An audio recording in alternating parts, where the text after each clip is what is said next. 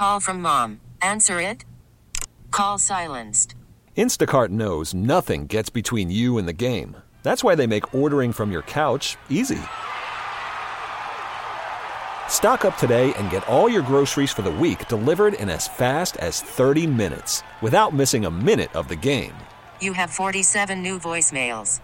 Download the app to get free delivery on your first three orders while supplies last. Minimum $10 per order. Additional terms apply. So now we have U.S. Attorney David Freed. Listen, I, I, know that this is a busy day for you, and, and you usually don't come on talk radio, so we really appreciate the time that you've given us today. Oh, I'm happy to do it. Uh, first of all, I mean, I, I know we have we have a time limitation, so I'm going to get right to the uh, the, the questions. Uh, can you tell me how and when was your office first alerted that there was possible corruption going on in the mayor's office? So the investigation came uh, about in, in sort of three different ways. Uh, there were a couple of other investigations, related investigations going on that I can't talk much about. And then there was uh, a person uh, who came to us who was trying to do business with the city uh, and was essentially told uh, he'd have to pay in order to do so. Uh, and in, instead of just going along to get a, get along, he came to us, and we were able to sort of combine all those investigative threads. Uh, and go forward.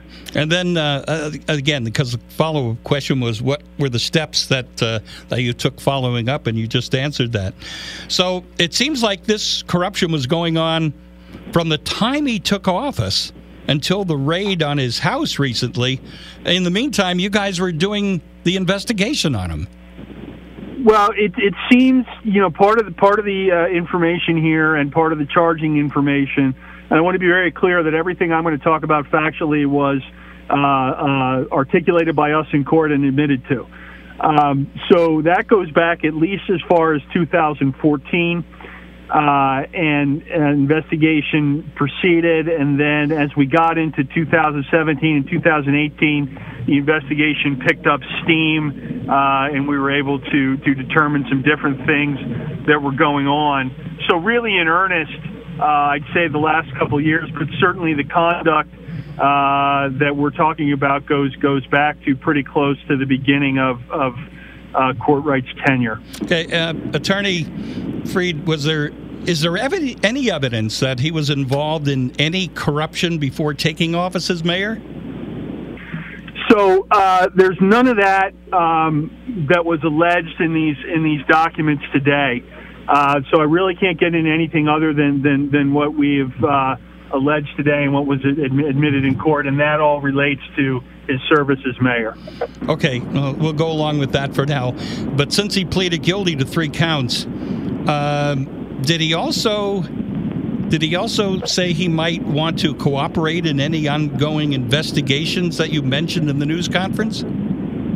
So, all that we've agreed to in this agreement is uh, that he may receive uh, some uh, uh reduction for acceptance of responsibility, and that is common in pleas in federal court. Other than that, uh, we don't have any cooperation uh, listed or agreed to in this plea agreement. Uh, I'm not saying that, that things couldn't happen down the road, but there's nothing in this plea agreement that contemplates further cooperation other than an acceptance of responsibility. Okay. Well, also during the news conference, you mentioned that this was the result of a joint state federal task force. So, does that mean that, you know, that you're looking at other investigations with these unindicted co conspirators? Well, this investigation is, is certainly proceeding. Uh, you know, there are other parts to it. There are certainly other active parts to it. I was just discussing uh, after the news conference today. And, and there's always certainly the possibility of, of, of other things coming to light. Uh, the announcement by the special agent in charge of the FBI of reinvigorating a task force along with the state police, uh, I think is welcome timing. Uh, and I hope the public uh, understands and appreciates that law enforcement is out there, and we are willing to do these cases. Uh, I think there's, you know, there's been far too much of this for too long. Clearly, the authorities in the past have done a good job in this part of the district, in this part of the Commonwealth, in doing these cases, but the behavior persists. So the investigations need to continue. All right. Well, that that's what I mean. We're we're. This seems, as some of the callers already have uh, mentioned to me, this seems to be the tip of the iceberg. Well, uh, you know, we can't we can't predict where an investigation is going to go. Uh, we certainly know that we have other avenues to follow.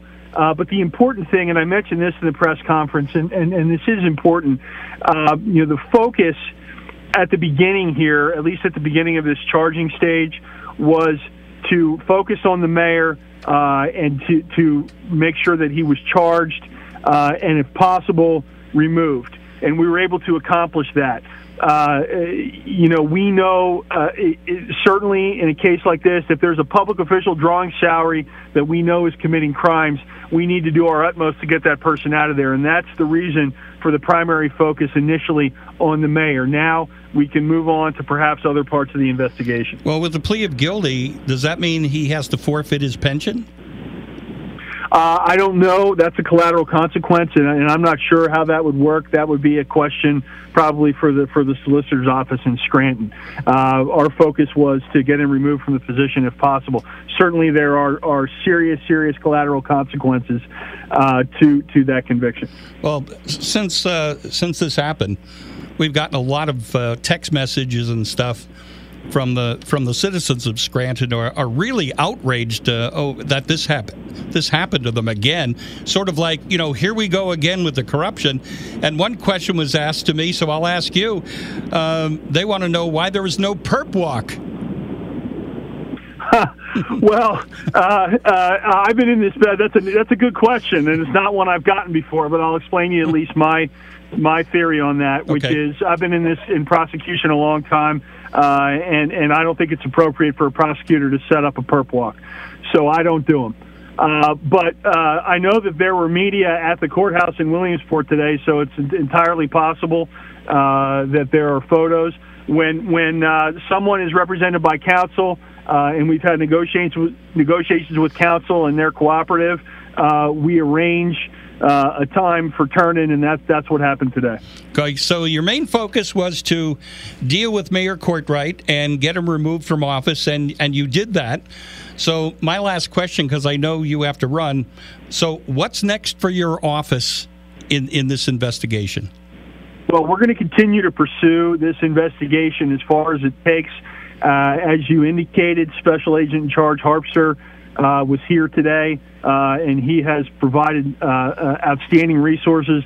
The the agents who are working on this case were working on this case nonstop, and and we're going to continue to follow the evidence. I really appreciate the opportunity to be with you, uh, and, and to to really talk to the folks that are listening to to, to your show uh, and let them know, you know, we're here and we're on the case. And I'm as frustrated as they are, and we're going to continue to pursue these cases. Well, I, I, appreciate you joining us. We've been listening to the U.S. Attorney for the Middle District, David Freed, after his press conference today, joining us, and uh, we'll, we're looking forward to hearing from you in the future. Thanks. I'll look forward to that too. Take care. All right. Thank you. We really need new phones. T Mobile will cover the cost of four amazing new iPhone 15s, and each line is only $25 a month. New iPhone 15s? Only at T Mobile get four iPhone 15s on us and four lines for 25 bucks per line per month with eligible trade in when you switch. Minimum of four lines for $25 per line per month with auto pay discount using debit or bank account. $5 more per line without auto pay, plus taxes and fees. Phone fee at 24 monthly bill credits for all well qualified customers. Contact us before canceling account to continue bill credits or credit stop and balance on required finance agreement due. $35 per line connection charge apply. Ctmobile.com.